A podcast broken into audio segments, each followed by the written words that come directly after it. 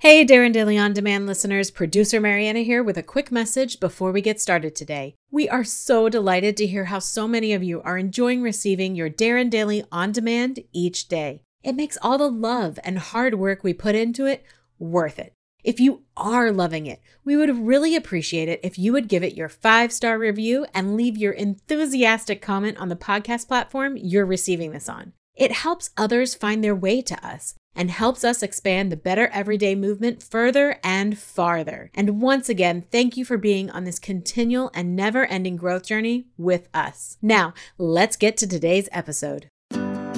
Welcome to Darren Daily On Demand, your most trusted resource to help you become better every day. Here's your success mentor, Darren Hardy. Good morning. Welcome back. Are you ready for dirty secret number two of those super achievers that you thought were so calm, cool, and confident and collected?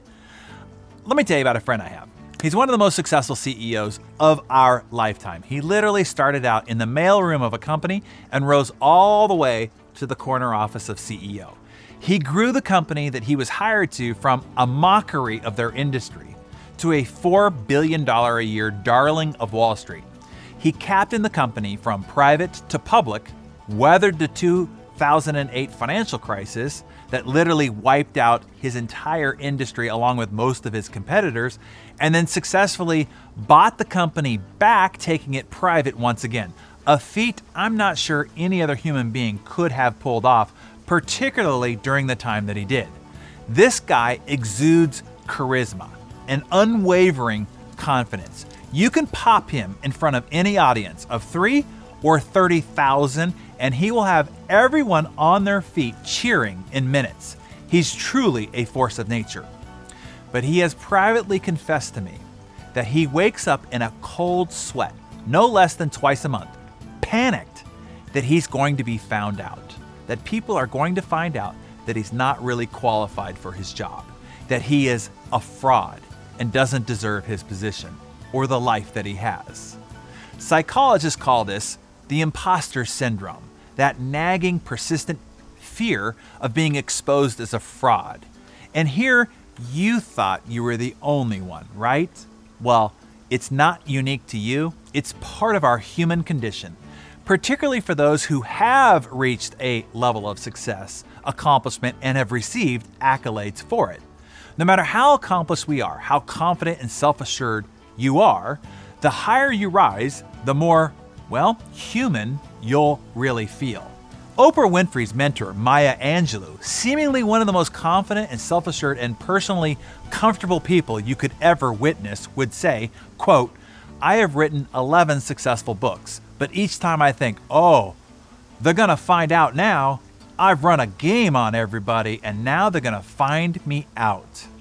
John Lennon arguably one of the most famous humans ever, once said, quote, Part of me sus- suspects that I'm a loser, the other part of me thinks that I'm God Almighty. His biographer, Larry Kane, in his book titled Lennon Revealed, said, People would be surprised how insecure John Lennon was and his lack of self esteem. Throughout his life, even during the height of Beatlemania, he had poor self esteem, even though he exuded confidence. I'd argue the greatest actor to ever live, Meryl Streep, has openly said, quote, I have varying degrees of confidence and self-loathing. I often doubt my talent and fear that they're going to find out that I don't know what I'm doing. Even after her Academy Award nominations for Titanic in 1997 and Sense and Sensibility in 1995, Kate Winslet admitted during an interview, quote, Sometimes I wake up in the morning before going off to a shoot and I think, I can't do this. I'm a fraud. They're going to fire me. I'm fat. I'm ugly. And on and on.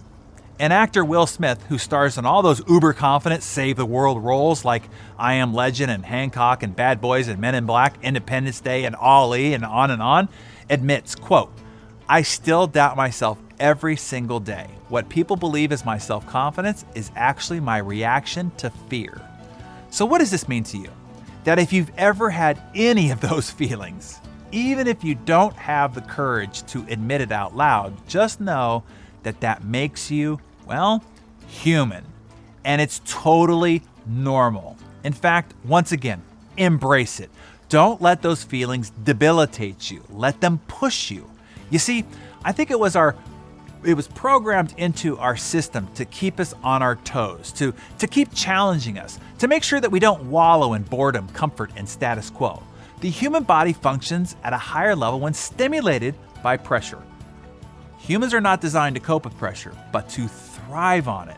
It is the psychological energy that fuels our daily performances to great heights.